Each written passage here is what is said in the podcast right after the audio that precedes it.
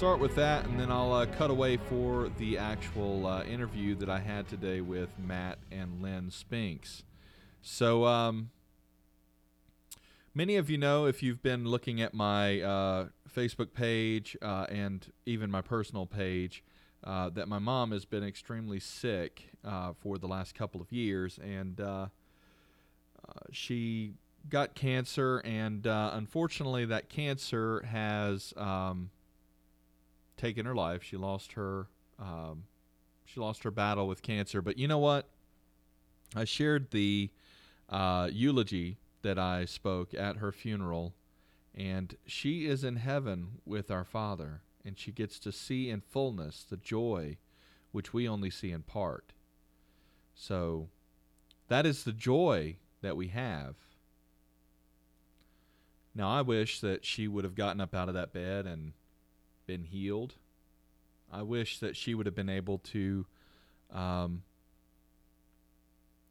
stand up and and uh, have her right mind about her in her last days, but unfortunately, she did not. And it's been a pretty tough season. So I really appreciate all of you listeners who um, are listening right now, um, because uh, quite frankly, it's been a very challenging season for me and my family. But uh, I love you guys, and I'm excited to share with you today um, this uh, interview that I've had with uh, Lynn and Matt Spinks. Now, um, I'll let them introduce themselves. I'm not going to uh, put a uh, thought in before the actual interview. We'll clarify a few things after the interview, um, just in general. But uh, please go to our Facebook page, facebook.com forward slash The Warriors Cry. Like The Warriors Cry. And you can also like Warriors on the Wall. Now, I don't know what's going to happen with Warriors on the Wall with my new uh, walk that I've been in these last few weeks. I don't know if uh, it's going to be the same or if it's going to change, or we'll see how it actually works. But uh, you can go to facebook.com forward slash the Warriors on uh, the Warriors Cry and facebook.com Warriors on the Wall, uh, and you can like both pages. I'd really appreciate that. Um, so, without further ado, we're going to go ahead and start the interview. But uh, stay tuned. It is it's a a crazy walk on the wild side uh, with Matt and Lynn Spinks.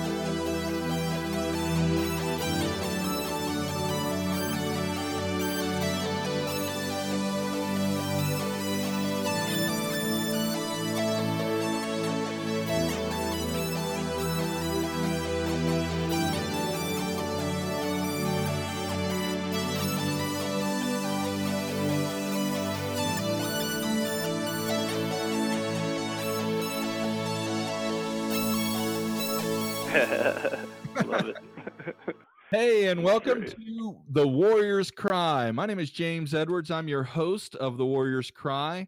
I've got a treat for you guys scheduled today. Um, I've actually got uh, Matt and Lynn Spinks, a father and son powerhouse duo, um, on the podcast today. So uh, go ahead and introduce yourself, uh, the patriarch Lynn, first.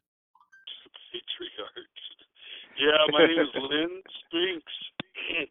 I'm still a mystical drunk monk. Wow. Uh, yeah. I don't know what to say, but hey, we're one. I'm in love with y'all. I'm in love. Amen. Oh, there you go. All right, we got Lynn on, and we've also got Matt. Now, Matt actually runs a YouTube channel. Uh, it's uh, I think the channel's named uh, "You Are Gods." Is that correct? Yeah, that's it, man. That's it. And yeah, and uh, our our ministry is called the Firehouse Projects. Uh, based out of Fort Wayne, Indiana. It's uh, my wife Katie and I, and we have two kids, and we've been a part of a of a cool community here in Fort Wayne for about ten years or a little more, um, meeting homes and and uh, yeah, do all kinds of creative stuff wherever the spirit leads, but we really have a heart for community and uh, um, and just preaching the the good news of the kingdom of heaven at hand and and uh, our inclusion in the Trinity and the gospel of grace and all kinds of stuff. But uh, yeah, it's an honor to be here, man. Thanks for having us. I appreciate you guys taking time out of your day to to be with me today. Um, so we're gonna kick off the conversation by just kind of uh, talking about where um, you guys began in this crazy thing called grace. So uh, go ahead and tell me where you started out on this uh, journey, Lynn, and and then we'll go to you, Matt. Wow. Wow. well, really, Matt, Matt is responsible for for uh, really giving me the glimpse into the gospel. I grew up in church and uh, raised in a Pentecostal church, and most of my life in and out of the church and trying to follow the Lord and even having a lot of different kinds of experiences, encounters, or prophetic things happening off and on in my life, and I felt like I was fairly sound in my theology about God. But about about eight years ago, I started watching some of Matt. Matt started producing some of these videos that were presenting something that was really very strange to me, at least. Uh, you know what I thought wasn't necessarily biblical you know, a, a happy, joyful gospel, a message of absolute sinless life, you know, and a, uh, a gospel that presents this idea that we are, in fact, holy, even divine. and the fact that he quoted scripture that says, Ye are gods, uh, was the one thing that kind of stuck in my craw the most about the idea that we could possibly be considered to be divine. always thinking, I always thought we'd be robbing from God to consider ourselves, you know, to be that much like Him. but anyway, about five years ago, sitting really in in one of Matt's conferences. Matt was doing a three day conference, a weekend conference. I was living in Indianapolis, and he was in Fort Wayne, but he'd come to Indianapolis with a friend, and I went to one of his conferences. And I've been watching him preach. I've been following him his whole life because the Lord showed me that you know Matt's called to be a prophet, a minister of the gospel. But uh, just uh, one of his meetings one night, the Lord asked me to do something. What he said, I'm going to ask you to do something undignified. And the Lord asked me to just go lay down on the floor at the end of one of his meetings. And in, and in Matt's meetings, there's all these really amazing, somewhat uh, unnerving manifestations. And so it made me real uncomfortable at first. But uh, the Lord asked me in that at that night to do something undignified, which simply was to go lay down on the floor.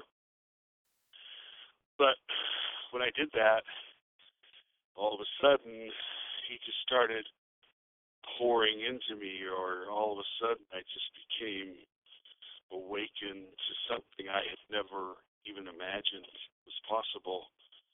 And I began to get revelation. I began to have an experience, an encounter that lasted like eight or nine days. I hardly ate or slept for that period of time, and I was just getting downloads of revelation. I kept hearing him say, like Peter said at the day of Pentecost, this is that. He was giving me reinterpretations of Scripture by the Spirit, what it really meant. This is the gospel. This is that. I was laughing hysterically. I cried for a couple of days for the hearts of people I lived close to, sitting out on my back porch, just looking at the neighbors and weeping over you know, hearts that didn't know God were lost. But from that day forward, now it's been it's been almost six years. It's just been an ongoing experience of revelation and the knowledge of, of God, and that word knowledge meaning a literal, intimate relationship with knowing that God is real, He's alive, He talks to me, I hear Him, I'm in union with him. I'm in relationship with him. And so everything's different. My whole theology's different. My my life is different, but my understanding and awareness of God is better than imagined. So, Amen. That's where I am today, anyway. So, I oh yeah, I mean I've got a whole different school. This like the first two years was an intense school of of re-education theologically, but now it's living a life in union. And Matt has a beautiful community here. So, you know, interestingly enough, Matt was for me at least for a little while like a spiritual father that was leading me into this, but now it's beautiful to have a relationship with my son. It's just like friendship and. uh yeah. We even live together. We do community together. He started a community here 12 years ago that's grown into this just beautiful expression of the body of Christ. And, and that's what we preach together is that we walk it out daily, that this life is a life that's so abundant in love and peace and joy that it's a stark contrast to what the world has to offer but it's the most beautiful life and the most empowering life and the most fulfilling life. So it's a joy, a pleasure to live it every day. That's where I'm at. Thanks for asking. so Matt, you tell us uh, your story because it sounds like you were uh, actually more of the patriarch in this story. yeah, well, uh, I, I did always have the the love and support of my my father and and uh and my my mom too. So it's definitely been uh I owe a lot to them for sure.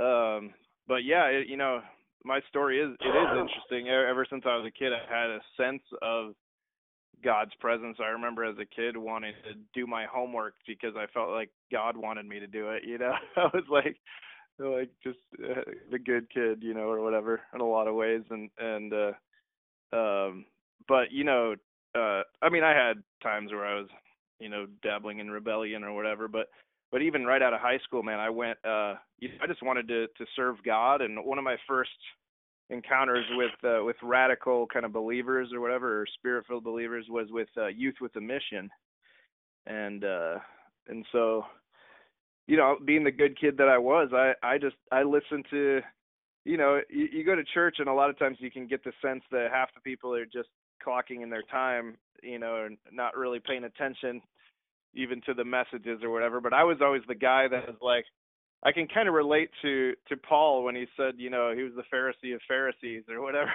like whatever was preached on Sunday, dude, I went out and tried to do it as much as I could. So I ended up in YWAM, you know, and uh, you know, in the church, they're always talking about, uh, you know, uh, go to the nations, or or uh, you know, the radical ones are the guys that go to the ends of the earth and bury themselves in Siberia somewhere serving the Lord, you know. mm-hmm. or something. So I could say I did all that, man. I mean, I I went to the ends of the earth, and I actually went to India and lived, you know, six hours from the nearest city in a village, you know, poured my life to to share what I knew of Jesus with you know with the unreached or or whatever you know praying hours a day waking up at 5 a.m. to do my quiet times and you know uh I mean it ended up long story short I mean I you know I had some real power encounters in 2000 2001 um with the fire of God and and uh I mean my heart was just to you know, I was fasting multiple days a week and praying hours a day and and uh doing evangelism going to the ends of the earth. And uh but you know it it actually ended up for me in uh about what was it 2004 or whatever. I I just looked around and I saw all the missionaries around me burning out. I saw you know no one seemed happy. Everyone was just kind of barely surviving. And uh I just I said you know something's not working here. And i don't want to end up like all these guys around me. I could feel myself kind of getting tired. I was in the desert you know i didn't have a lot of friends. I was in a literal you know wilderness uh, up in uh, northeast india. And uh so i and i felt the lord say i want to take you back to where you grew up to just learn to relearn what it means to be just a church. I was doing church planning work but he was kind of showing me like you don't even understand what church is and uh so anyway um i i came back to fort wayne indiana um, which was kind of i mean indiana is where we're from and and uh, you know tried to get together with some some friends here to relearn. And we, we I didn't even know what we were relearning. All I knew was something's got to be different. You know, let's see. I went without with all the radical of the radicals in the body of Christ who are doing everything you're supposed to do. You know, and uh yeah, none of us were really seeing like the book of acts you know? We none of us were seeing like you know the joy or the the the fruit or we were just barely surviving you know? And uh so it wasn't until so we actually kind of started a community then and i still didn't have i wasn't encountering what we call grace now or even the gospel really. Um in fact our initial attempts at community were just more religious stuff i mean we had each other in our in our first years of the community here, we in in trying to re-explore what it meant to be church, we were scheduling out all the hours of our day, um, keeping each other accountable to to every single hour of our day. You had to have an accountability partner. Were you praying enough? Were you worshiping enough? Were you doing evangelism enough? Were you, you know, loving your family enough? Were you, you know, we were trying to do it all, you know, uh, by what I see now is sheer willpower. But anyways, uh, thank God. So I'll get to now to the grace part. Sorry if that was a long setup here, but oh, that's fine, brother. but honestly, dude, uh, it wasn't until 2008 that um, you know my first kind of experience was uh, I was leading worship for uh, it was actually a house of prayer event in our city because we'd gotten involved with the house of prayer and stuff. And uh, and one night we you know we led worship I don't know for a couple hours, and I I actually was singing this one particular song, the same song, for 45 minutes straight that night, and because it was supposed to be a breakthrough prayer event, and uh, I was like, we are gonna break through the heavens tonight. We're gonna break them open, bro. We're gonna do this. So, so we sang this one song about opening the heavens for like 45 minutes, you know, and uh, and then the next day, uh, one of the guys at the event, who I didn't know very well, but he he seemed like a lot of glory on his life. I mean, anointing and fruit and stuff. I so I kind of I could just tell he was overflowing. Him and his wife. They invited me and my wife over for lunch, and uh, he's like, you know, I love that song you were singing last night at the at the prayer event. I love your worship and stuff. I appreciate it. Um, but you do know the heavens are already open, right? and I was like, I was like, uh, yeah, yeah, man. Uh, uh huh, sure. You know, and I just played it off, you know, and uh you know they actually ended up sharing a lot of what I know now as the gospel with us that day. I just kind of pretended like I knew what was going on, but it was you know for the next few weeks it was resounding in my spirit just uh you do know the heavens are already open, right? You do know the heavens are already open. and cuz you know our big thing was we thought you know our sin had closed the heavens or that you know God wasn't hearing our prayers or or at least like you know I mean there may be a lot of fruit that could happen in our region, but basically we had to get it all together. We had to I mean, we would even preach sometimes that, you know, until the apostles get positioned or we all, you know, repent enough, then the heavens are going to be closed, you know. And so that day, you know, he was just sharing with me. This this brother was sharing, you know, Jesus rent the temple curtain from top to bottom, and you know, uh, in the body of Jesus, all of you know, heaven and earth are brought together in one. And and then in that in that season of time, that early 2008 time, God set me up with a, a few different voices, um, and a couple of books and stuff that, um, and some encounters, and all, it was all confirming this reality that what if you know what if uh, the fullness of heaven is all around us? It's just that we have forgotten that we are unaware. You know, what if the, God was so much better than we thought? And uh you know what if what if it's all finished? You know just a lot of these questions and a lot of these uh realities begin to change in my in my experience of that time through through a few friends and and uh even you know I literally in that time I remember cuz we you know we still were doing all our prayer times for hours a day and I just remember going to some of our prayer sessions and just sitting there laughing like the whole time or just being completely without words like just sitting there in prayer, unable to say anything because I was like, oh my God, everything that I ever asked for, it feels like it's here. Like I can, I'm like, I began to experience stuff, and we began to see all kinds of miraculous healings and and manifestations, signs and wonders and stuff, and people that we would pray for, and uh yeah, it was crazy. So I don't know. I could go on forever, so but maybe I should stop there for now. well, guys, my awakening point really was uh, a couple months ago. Like I've been a believer since, uh, gosh, I was 15, and uh, before that, I was raised in a Christian church and all that kind of stuff. But when you're a teenager, you kind of experiment with some weird stuff. I kind of experimented with some Satanist, uh, Satanism and you know weird stuff like mm-hmm, that. Mm-hmm.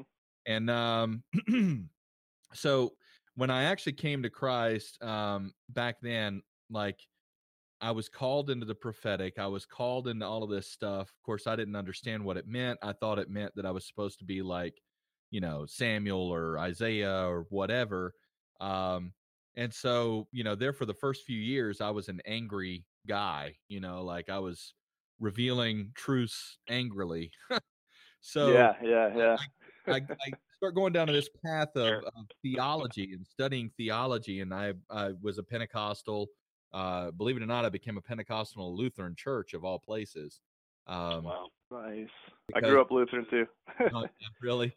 Well, yeah, a, yeah, yeah. it was a spirit-filled Lutheran church. Uh, they were part of a uh, the Missouri Synod or whatever, which uh, apparently was. Yep, that was ours. That was ours too. Yep, familiar with it. uh, yeah, so they, uh, uh, I got baptized in the Holy Spirit by you know one of our pastors that was wearing his his full you know uh, Lutheran you know priestly robe and all that kind of stuff, and I was nice spirit in the chapel and all that kind of stuff, and I just remember, um, you know, for like almost a full day just shaking and talking in tongues and nothing else you know mm, wow. for the first day um, and then i started thinking that i knew what i was talking about and i started reading scripture and i started studying other theologians and all that kind of stuff and i i i think i had a pretty good grasp on the scriptures and mm-hmm. then about three or four months ago well about six months ago uh, I met a friend. It's a mutual friend on Facebook, um, and he just started like you know, sowing some truths into me, you know.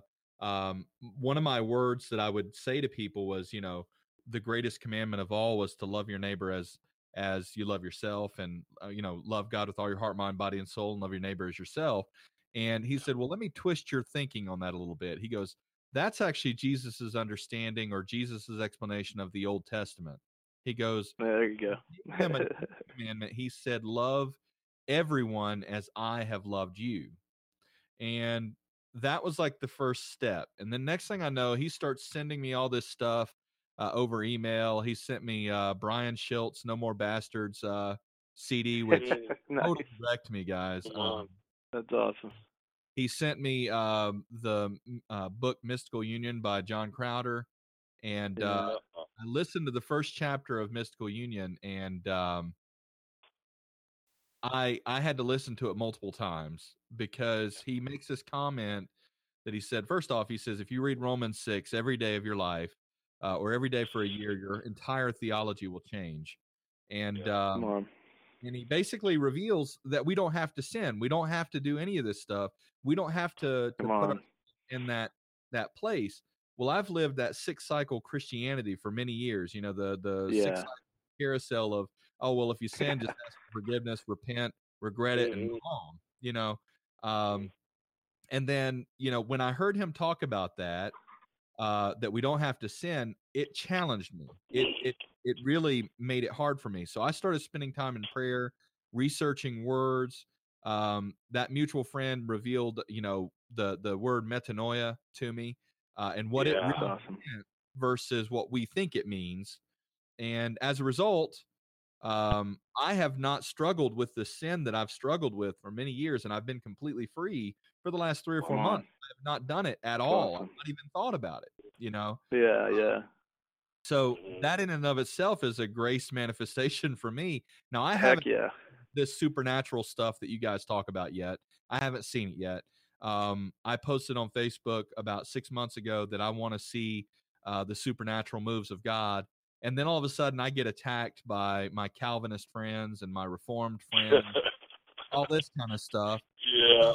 That brings me to my first question that actually uh, that mutual friend asked me to ask you guys, and that was, um, how do you guys how do you guys deal or handle with people who debate and argue just for the sake of debating and arguing? yeah, yeah. mm. Go ahead, Amen. man. Amen. Well, yeah, I mean, for me, I mean, really, uh, Example of that. you gotta you gotta discern their heart first of all. I mean, if someone's just gonna debate and argue, I literally don't engage it because it's not. You know, I'll just say, hey, I love you, man. Uh, I don't really have time for that, or I just don't feel called to it. And I mean, sometimes they still want to try to bait you into it, but I mean, there's, you know, I think Jesus could see that. It's why a lot of times he'd he'd say certain things only to his disciples or whatever, or people that were open, you know. And uh there's a lot of guys. I mean, you know, a lot of people are just walking in their their old identity, and it's propped up by so many other things. They're just not ready to engage. But you know, you just be as kind as possible, and maybe bow out, bow out as kindly and respectfully as possible. If there's some genuine openness there, then I'll talk. You know, I'll I'll discuss whatever. Um, but you just gotta kind of discern that, and sometimes people are partially open to, and you just kind of go as far as you can or whatever. But I mean, it's awesome to know that ultimately, I mean, Holy Spirit is speaking the gospel to everyone in a way that they can understand. So it doesn't depend on my, you know, my debating or arguing. So, yeah. Man. Wow. I'm such a perfect example of that because I debated with Matt for a couple of years before I finally had an experience or had an encounter or had God Himself directly Yeah. tell yeah. me the truth. So, but the beauty of it was Matt was always so gracious toward me. I was living out of state and I was writing him emails and stuff and just challenging all these statements or claims that he was making and claiming they weren't biblical. I was proof texting and thumping him over the head and and yet he had he still maintained so much grace toward me. of course, For the most part. was- for the most part. But you know, eventually it was that it was still that grace or that goodness that allowed me the room to continue to hear what he had to say. But you know, ultimately it does take the Holy Spirit. What's fascinating to me is you see Paul's such a good example of someone who had studied the scriptures, the Pharisee of Pharisees, who knew so much, and yet it took him getting knocked off his donkey to actually get the gospel and everything shifted and that's to me that is I think has to be true for all of us to some degree. It doesn't have to look like that, but Right. sometimes you know even in a, s- a whisper, you know, Holy Spirit, so Papa, good. Jesus is talking to us. He's leading Mhm. us. He's guiding us, and he's and he's offering the gospel afresh every day in a new word and a new light. And so we're just there to be a messenger, you know, and try to really represent the main thing, which is love. But sometimes, Amen. sometimes you have a word you can discern. You know, you, you can. The beauty of having this fullness of the Spirit is you can discern what you're dealing with. If you're, you can tell right away. I'm not. I'm talking to somebody who's not going to hear what I have to say. I can just throw a word out there, or just say, "Hey, I love you, man," and you know, I appreciate your So perspective or whatever. But um, you know, and you know what you're dealing with. Then, if you're led by the Spirit, I mean, I've had some amazing experiences with people where literally the Spirit was leading me in every word I spoke to them, and I would do it like through private messaging usually. And by the end of it, I could just feel the Spirit take over the conversation and shift the the whole Yeah. person. So, yeah, it's still it's still up to the Spirit, you know we're resigned to that, that we're empowered by the Spirit and we're led by the Spirit, and we just kind of follow that lead, and it makes it real simple. but remembering to be there all the time, because true, trust me, I'm tempted to just respond. My hardest thing for me on Facebook is not to react to things. And Matt's Right. show me that. Matt, Matt's a good example. There's a lot of guys out there that are good examples of those who don't react, you know. So I'm learning to be more proactive and just preaching the gospel. Matt always says, just preach the truth, you know, and uh, let the truth do its thing. We can do nothing against the truth, only for it. So. Well, and that's definitely uh that's definitely what I deal with a lot on Facebook, especially this last year. Like if if you guys knew me a year ago, two years ago on Facebook, you know, we're friends on Facebook now, but uh, two, three, four years ago, like I basically complained about politics. I complained about yeah. guns. I complained about all of this different stuff. And people knew me as the political, you know, guy on Facebook. Yeah. and um, I, I used to argue this stuff all the time. And even though I was a believer and I believed in loving our neighbor as ourselves and and loving God with everything we we could love Him with, um, you know, my my outward presentation on Facebook was not necessarily the best in the world. So I, I kind of set out the beginning of this year um, and and made a decision not to to talk about politics, not to to do this kind of stuff, and I haven't been for this this last year, with the exception sometimes I will react when I see um, people who are in this uh, uh, what Crowder calls this grace reformation movement. Um, I, I, see these people out there like they're talking about um, guns, they're talking about homosexuality, they're talking about all this kind of stuff. Yeah. And the thing that that that I struggle with, honestly, and and this is just me being transparent, is yes, we're supposed to love these people who are homosexual, but the act itself, the sin itself, is not supposed to be um I, I, I don't know how to word it. I, I think it it's still a sin, even though sin is dead, sin is killed. We still have to be woken up to the idea that we are free from it, if that makes sense. Um, yeah. And so I get into these arguments, and the other day, and I don't mean to get into arguments, it just tends to happen because I'm that kind of guy. um, but the other day, I get into this conversation, and all of a sudden, um, this guy pops up and says, gay is not a sin. And I'm mm. like, well, it kind of is. Scripture says it is, you know, but sin is sin. Let's move on from it. Let's preach that we can be free from it, you know. Um, and and of course, it was this long drawn out argument I ended up having to withdraw from. What are you guys' thoughts on all that kind of stuff?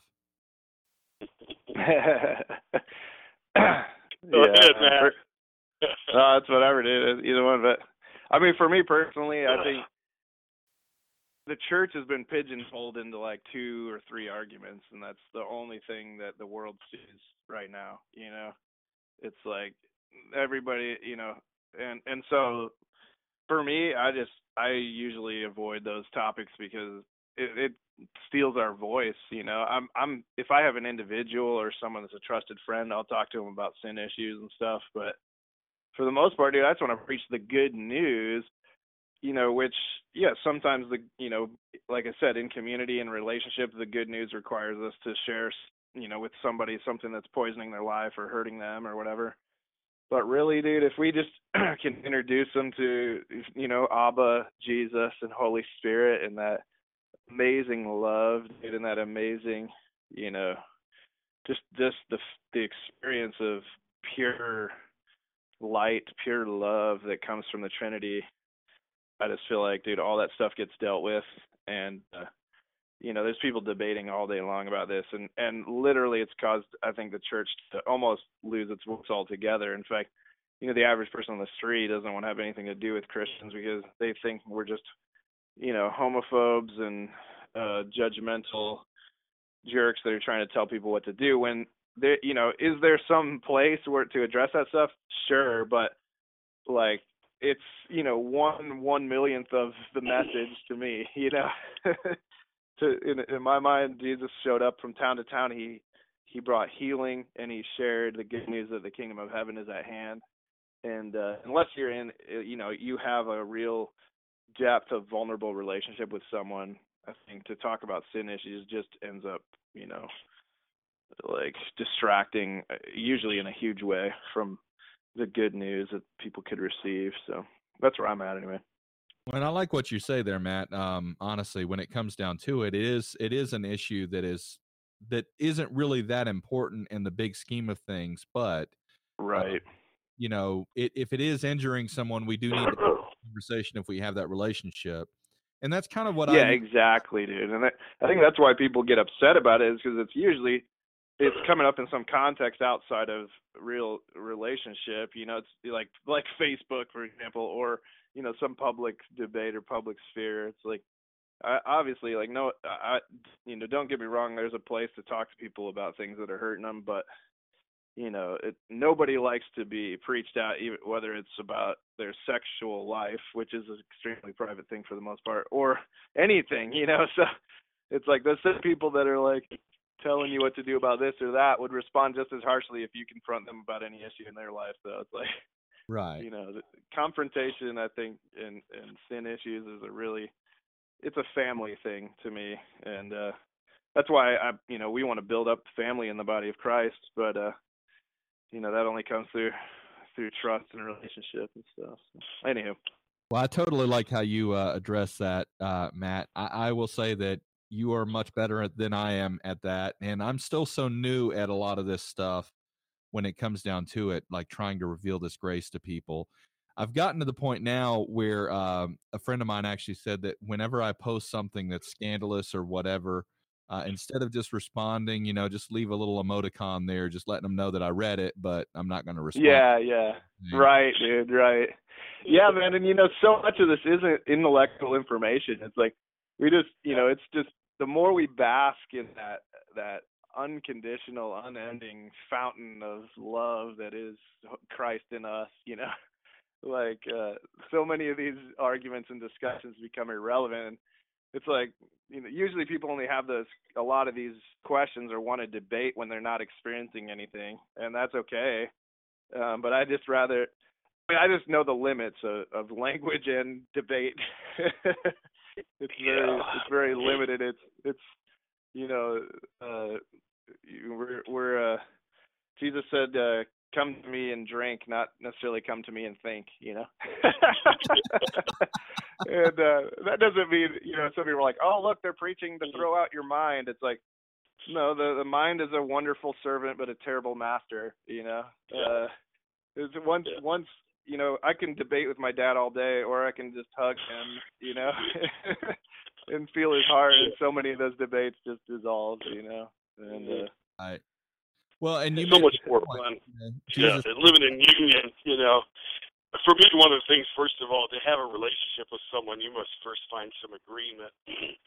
and most of us, we call ourselves Christians, it's easy to find that place of agreement because we all believe in Jesus Christ and that's what the Lord has shown me that if we're, you know, we try to find agreement, you know, agree with your adversary first, because until you find a place of union, there can't really be a discussion because there's no trust. And it's not up to me to persuade anybody of anything. You know, I used to arrogantly believe that I could change somebody's mind, but and change their behavior and that's why Facebook is such an interesting social experiment. But if you remember, you know what you're dealing with, it's so much easier to say things in in text to someone and as opposed to saying it to them face to face. Something happens in a dynamic when you're face to face with another human being that you won't use words that you might use in a text message. Right.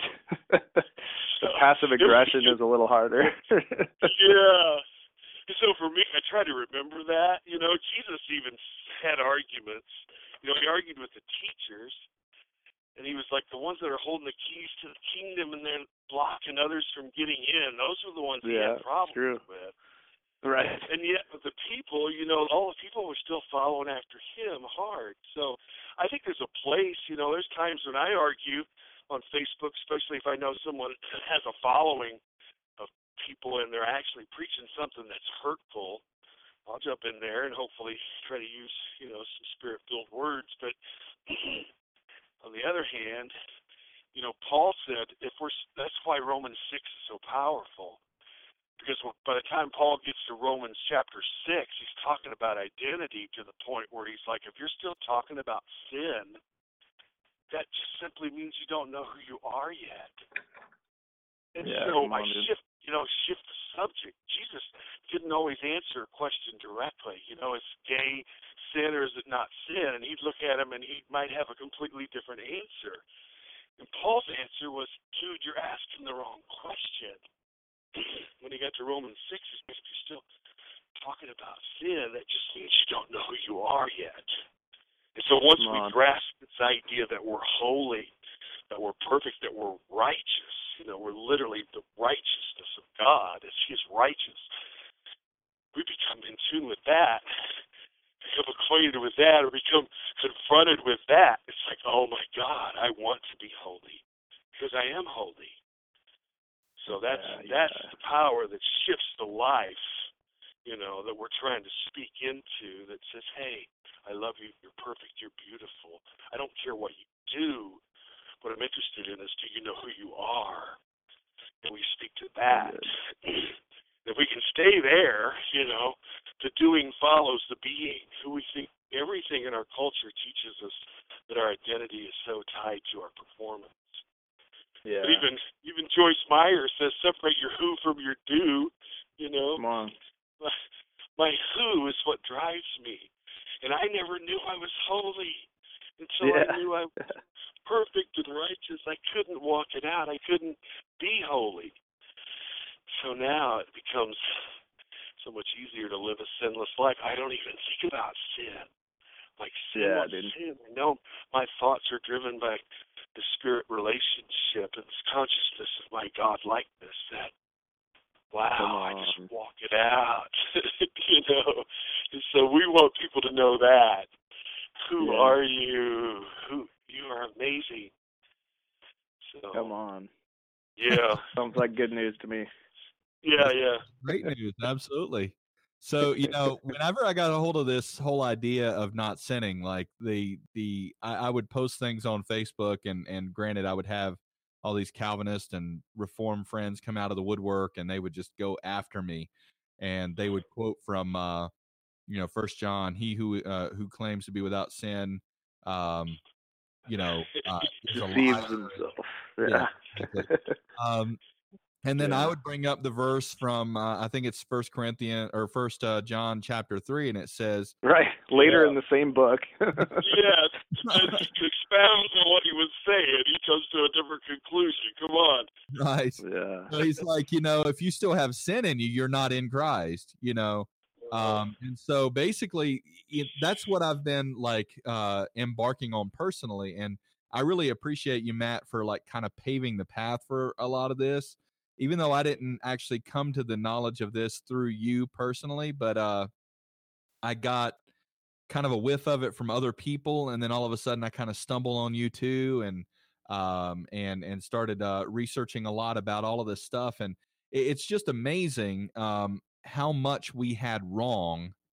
Um, and and I had another guy that actually brought this thought up to me, and I'll share it with you guys, and and tell me what you guys think. But he basically was talking about the Garden of Eden and he said, you know, that um, the Garden of Eden, the tree of the knowledge of good and evil, was not bad, right? It's just that God did not want us to partake of it. He didn't want us to to concentrate on it. He didn't want us to think on it. He did not want us to to have the knowledge of what we would have if we ate from that tree, right? But the enemy sat there and whispered in the uh, Eve's ear and said, "Hey, God's wrong. If you eat from this, you'll have the knowledge that He has that, that you're you're better than He is, and and all this kind of stuff. That you'll be like God with this knowledge. You'll be like Him. And so as a result, they ate from the tree, and the the knowledge puff, uh, knowledge puffs up. Right? They they ate from the tree of the knowledge of good and evil, and they became uh, sinful. Sin entered through Adam, and sin exited through Jesus. Right? So um, the idea that I got was that knowledge is not necessarily a sin in and of itself, but these folks that are sitting there spending all their time researching and diving into the knowledge piece are missing the love piece that God wants us to actually dive into to begin with, the life piece, right? Um, that Jesus died on the cross and that was the tree of life, and we can eat from the bread and drink from the wine and be fully alive in communion with Him. Come on. And uh, that's kind of what I got out of that. So, what do you guys think about that? That's awesome, man. That's awesome. Yeah, man. I, I mean, I think, uh, you know, it, it's so, it's so interesting, uh, even all the theological arguments that go on in the church, because I think they're only relevant to this small minority of the world's population. You know, sitting around debating all this uh all this theology, you know, when you know five or six billion people on the planet could care less. and I think you know uh that's what you know going back to the garden. It, yeah, it was we were just meant to be eating that tree of life, and uh I think you know the same today. If we just begin to instead of trying to figure out all of the theological implications, which are they do have their place. I think, like you said, you know, you know, having some knowledge in some secondary way has its place. And I, you know, I teach theology and you know and whatever, but I think for the most part, it, yeah, just eating that tree of life. And then, you know, if if our life all of a sudden becomes free from sin, people are going to have a hard time arguing with it, you know. They're going to be like, well, theologically, I don't believe you can be free from sin, but this guy's just so loving. His family's super healthy. You know, his uh his life is working and firing on every level. And uh I think that that's what some guys reminded me some years ago is like, listen, there's going to be a lot of people that disagree with you. There's going to be a lot of people that, you know, Jesus promised persecution and with this gospel, we've seen all kinds of persecution. I mean, I've lost, you know, friends. We've had pastors warn about us. You know, people all over the world try to thwart different things that we're doing, and but you know, a, a lot of those people eventually come back and and say, you know, the fruit of your life spoke to me, though. like, yeah. They might they might hate you for a while, and some of them will hate you for decades, and maybe who knows. But a lot of them, they you know, they they can't get the knowledge factor that figured out, you know, like you said, knowledge puffs up and we can argue all day on that that level, but if the fruit is manifesting, you know, and that's the fruit of the tree of life, it's like eventually people like every you know, people people love love, you know, people love joy. people are so attracted to peace and uh, and that and then it's like they're like, you know, I can't figure your theology out, bro, but uh whatever you're doing it works, man. it's working, dude. And, I, and I think that's you know letting that time factor play out and feasting. Yeah, dude, just feasting and and and partaking of the living virtue of Christ. And uh yeah, dude. Yeah, that's where that is definitely where it's at. And maybe uh, Adam and Eve never even feasted on that. You know, maybe they you don't see any record in the early in Genesis of them even eating the tree of life yet. So Right. I think the tree, the, the tree of the knowledge of good and evil, beca- wouldn't even have tempted them probably if they had already been feasting on the tree of life. So.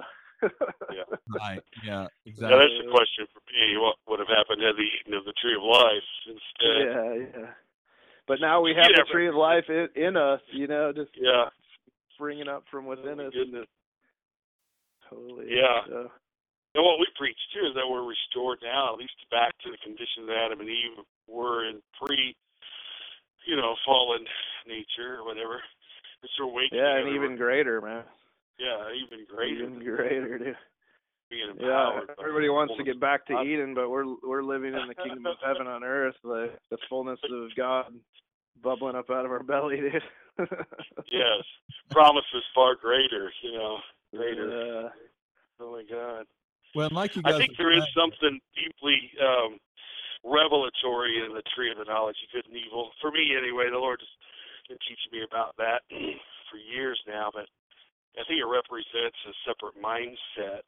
You know, I think they took a thought, even to the point Matt made. You know, don't come to me and think, but come to me and drink. You know, they took a thought into themselves, which shifted everything, and they became in and of themselves this independent self consciousness and um, one thing the Spirit has told me recently is that the Spirit has a mind of its own.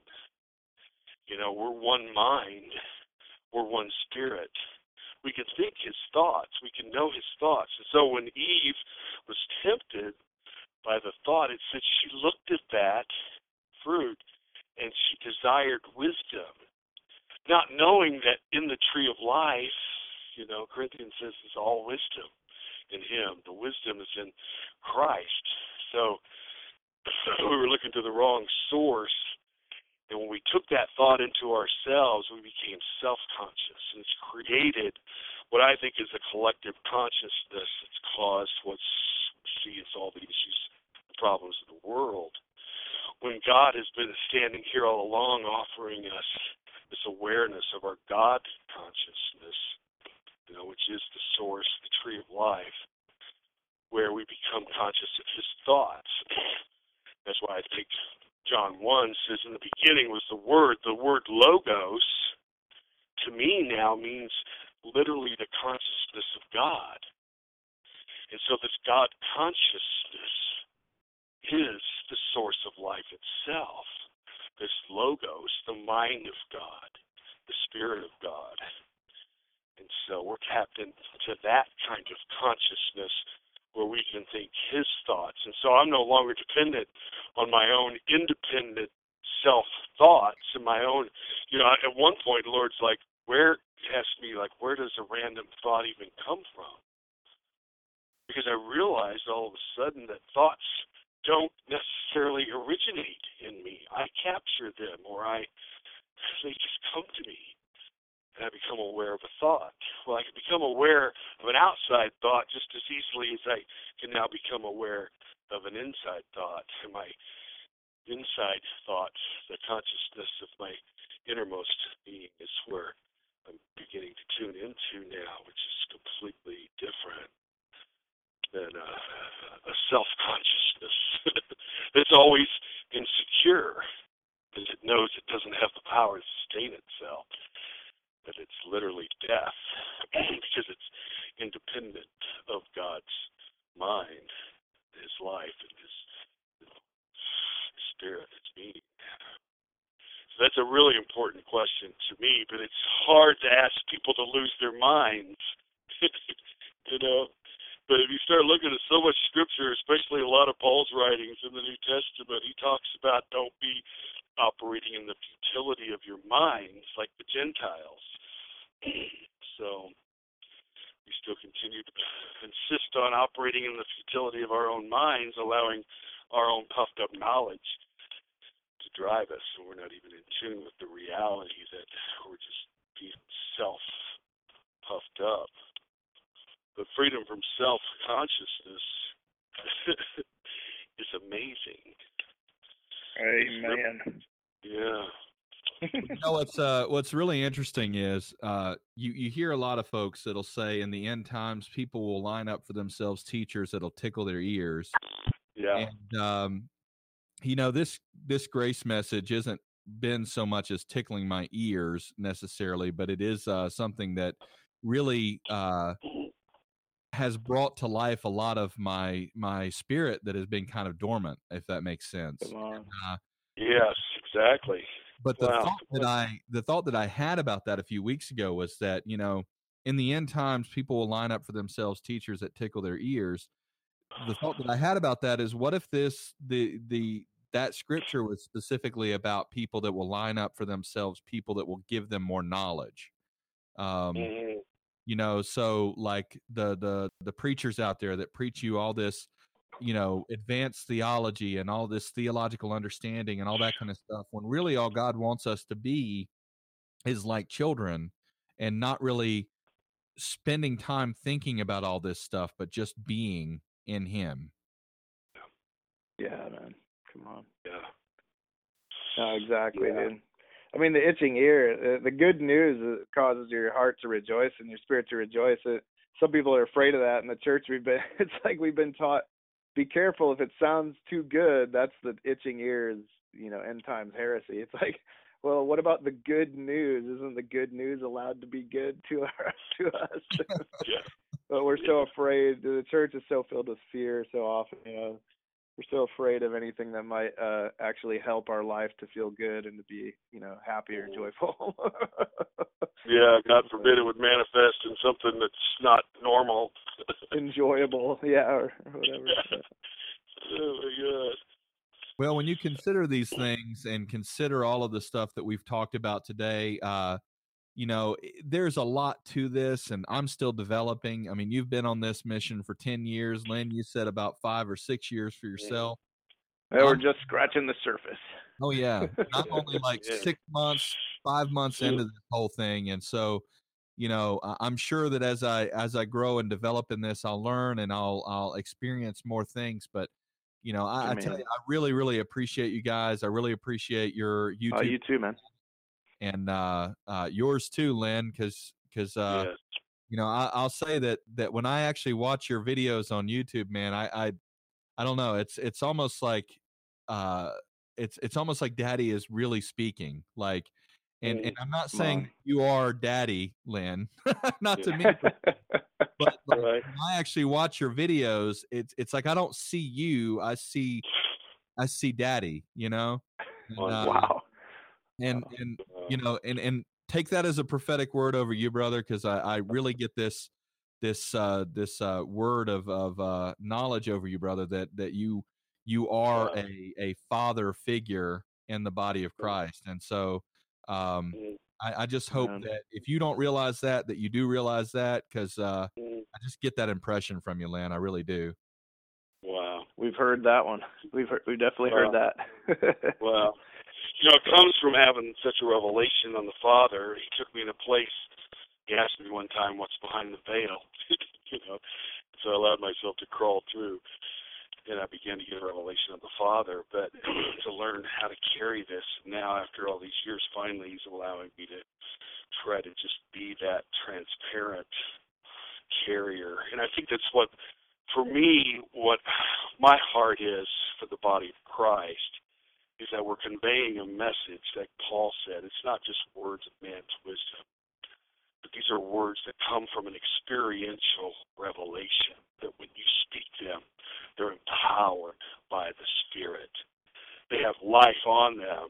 And so what I'm trying to do is convey an experience. I don't want to just preach another informational message, you know, some intellectual knowledge I want to convey, and I I want us to figure out how to do that, you know, but figure out how to actually convey an experience, whether we're using words or whatever that might be. It's just like I want you to feel this because there's something in the in the heartfelt feeling becomes alive. It's beyond an emotion. It's so real and so powerful. we can we can convey that. Then I think that's the gospel. well, pretty amazing stuff right there. Well, um, we're winding up on an hour. We can continue to chat for a few. It doesn't look like Lowe's has uh, got here yet, so uh, we can hey, right on, a few more minutes if you guys like. Yeah, either way, man, you tell us. Okay, well, we'll keep going until uh, uh, for the next few minutes or so. But uh, I'll edit this. Dude, we appreciate you. You know, it's guys like you that have taken, hopefully, the the initiative. You know, to get this message out there, and that are willing to be changed and and have your minds changed, or or be willing to like be led by the Spirit and say, wait a minute, and be open and humble enough, dude. That's that is so needed right now to have anybody in a position that's trying to speak to the body of Christ be willing to admit, you know what, I don't have all the answers, but I'm yeah. open, I'm willing, you know.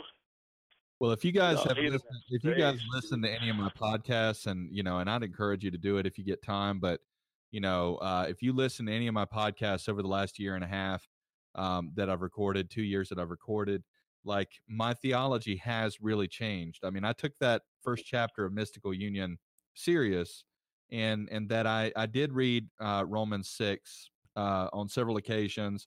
I don't read it every day. I tried to, but I didn't want to make it into a religion, you know. yeah. yeah.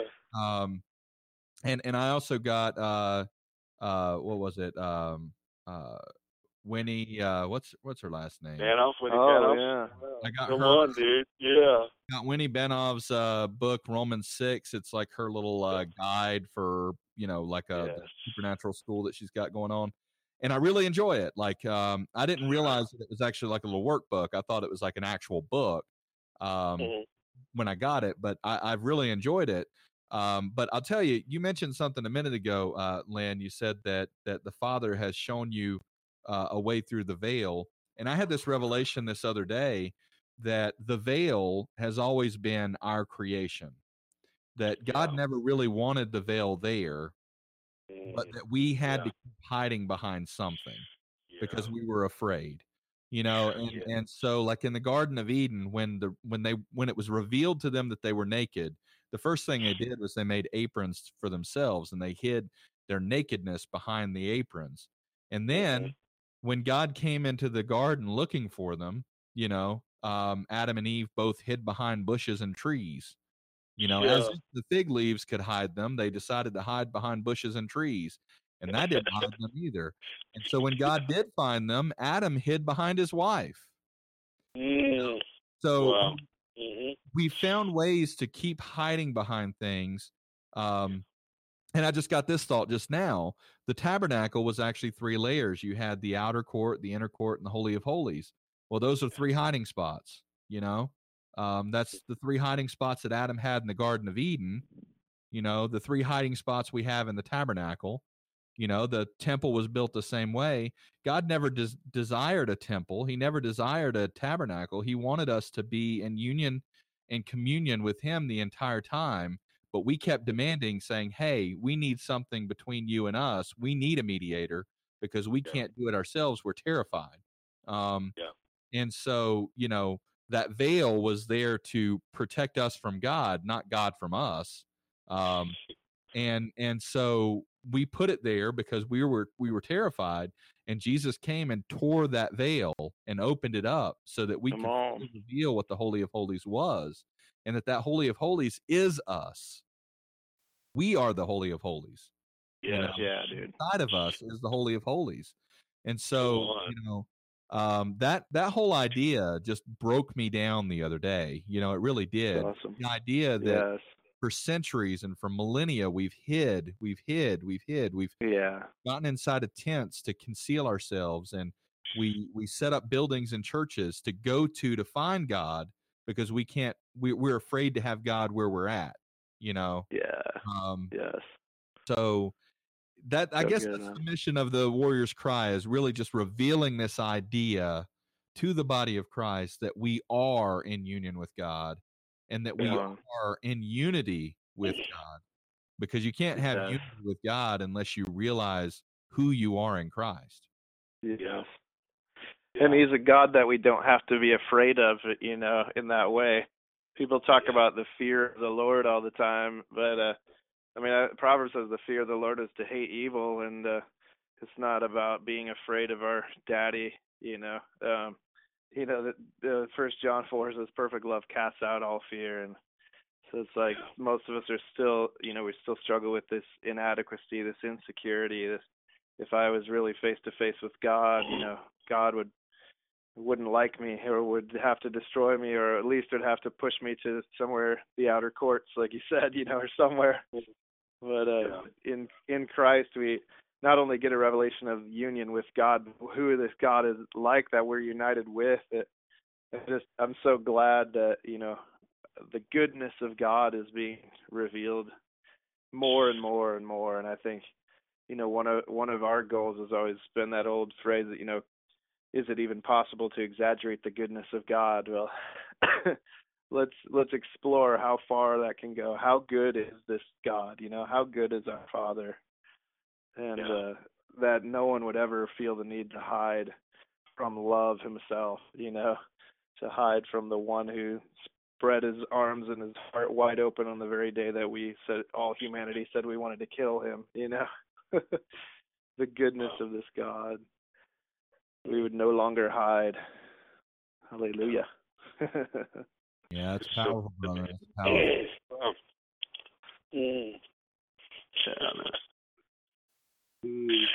Whoa! I think about Ephesians four, dude, for your your mission statement on your Warriors Cry podcast. I, I love Ephesians four. I've been stuck there for a few years now, but Paul expounds even prophetically on what this body of Christ is going to look like as we go from this fivefold ministry beyond. What he said is that you know we have these leaders in place until each of us become aware of our own unique and valuable place in the body, and each body part begins to walk out its purpose, and then we flow together as one body. To me, it even speaks then, you know, until we come into the fullness of that one perfect man. Maybe that's the second coming. but that's why my heart is for each of us to get it so personal. Because he goes on to say, even in that chapter, that we slip out of the old man and slip into the new man, which is holiness and righteousness, you know, perfection in Him. That's the place where we begin to walk out this our our divinity, you know, this union with Him. We become aware that we are, yeah. So each of us, if we take it personal, yeah. make it personal. yeah. And we hope to make it personal. Oh man. Yeah, that's so much of the life is get you know, it's awesome to talk theology, but then to go back and in your own private life somewhere and just talk to Abba about this stuff, you know. And, yeah. Yeah, experience. It's like even within our union, sometimes we can just get caught up on the concepts and forget. Oh, it's a union with relationship too. You know. Right. Yeah. Let's let's experience that Trinitarian relationship that we have. Yeah. So good. Well, the, uh, Yeah, that's oh my God. Yeah, that's a big deal for me too, is to convince people that we can literally have a relationship with the God of the universe. He's a person. He may not be visible. So what if he's invisible? But that makes him available to everybody, infinitely, you know, um, available. well, he's both invisible and tangible and physical and surreal Yeah. and all around us. Yeah, man. Yeah, he's still in the body of Jesus Christ. Yeah. Uh, All right, guys. Well, I think we're going to go ahead and start winding down. I really appreciate the cool, conversation, man. guys. Uh, yeah, that's we're good. gonna edit this down, and I'll have this uh, episode up in the next few days. But I really Mm, appreciate Sounds great. It's an honor. Yeah. taking time out with me, and uh, maybe sometime, uh, maybe sometime I'll get up to uh, Fort Wayne and get to experience your Oh. community up there, Matt. I would love to to see that. Yeah, anytime. Anytime. yeah, we'd bro. love to have you, dude. Yeah. That'd be really uh, cool. Um, I'm going to my uh, first mystical school of John Crowder in Charlotte. Uh, in Oh, cool. Cool. So You going with Alec? do I? You going with Alec Martin and the guys? Well, no, uh, Anthony Golden and uh, Anthony Oh, okay. Golden and um, Yeah. we've got another guy, David. Um, dang, I can't think of his last name. David uh, King, I think, coming out from uh, Bethel in California. Sweet. So- Cool, man. It's So uh, it's, that'll be a great time. my wife's yeah. a little scared because uh, I don't know these people in real life, and she's like, "These guys could be serial killers," and I'm like, "Well, Well, they picked a funny a of the Lord. funny stream to hang out with. Yeah. if that's the case, then I guess I'll be going home to my daddy sooner than later." Uh, I hope not. I hope Yeah. not. funny dude. Whoa, faith is a risk, dude. Wow. Mm. So yeah, but uh, yeah, it was a really fun conversation. Um, I'm I'm super glad to have got have gotten you guys on. I think uh, Matt, you're going to be going to uh, India with Crowder next year, right? Yeah, we're we're about to leave for four months of missions starting just after Christmas. So we're actually going to be in. uh We're going to go all through Central America and uh spend a couple months in Nicaragua, and then yeah, we're meeting John over in uh in India and and Nepal, and then we're going to stay on there for a few weeks after that trip as well. So Oh, we're wow. gearing up for a wild adventure. Yeah. Uh, sounds, that sounds uh, fun. I, I can tell you, I've never really gotten. Uh, I don't know the the the whole mission thing. I've never really gotten a hold of, but you know, I'd love to to go to visit another country uh, with oh the yeah, man. message. But uh, Hey, it, to me, it's the same here or there. You know, you just share the Yeah. good news with every everybody you encounter, and and uh, but you know, uh, we've always been a little wild adventurers. I just love to experience Christ all over the world. So, but yeah, just share the the good news is the same. People are the same. We all want to be loved by God and Mm, have a full life. So mm. good. man, man. Well, we'll be praying Yeah. Matt as you travel and uh, uh, hoping Thanks, uh, that, that uh, everything works out well for you. And uh, uh, Yeah. man, I really appreciate you coming on today. Uh, both of you Yeah. guys are are are. I'm glad to got, have you guys as brothers now uh, and get to know you. Absolutely. Guys. So, uh, but anyway, thanks for coming on. And uh, stay tuned for final thoughts uh, with us, guys, and uh, we'll just continue on from there.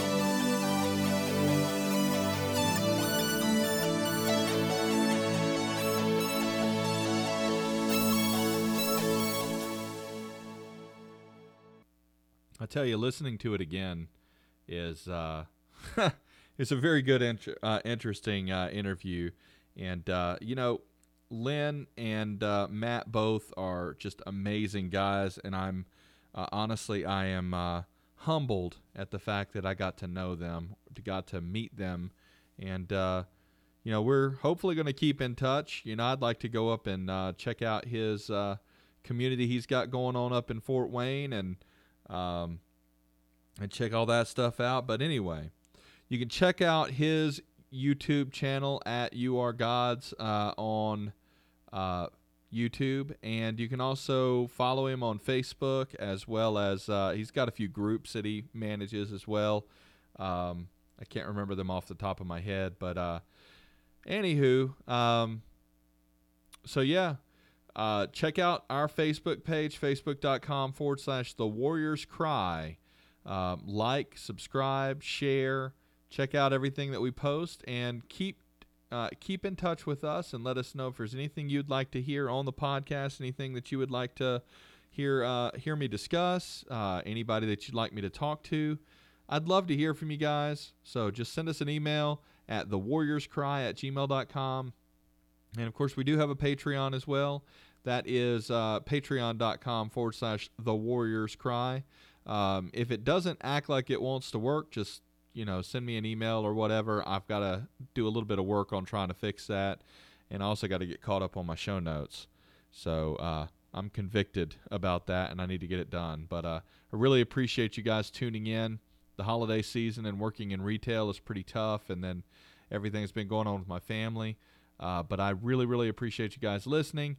And uh, next time we will have a uh, probably I've got Mark Rayner that might be on. Um, we're gonna try to talk to him and see when I can get him on, and we've got a few other people lined up that I'd like to try to get on.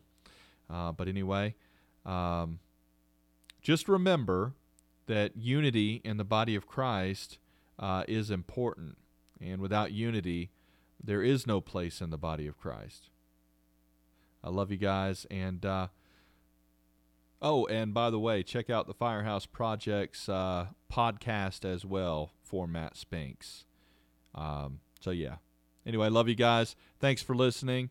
Uh, and I'll say thanks for listening again. Peace.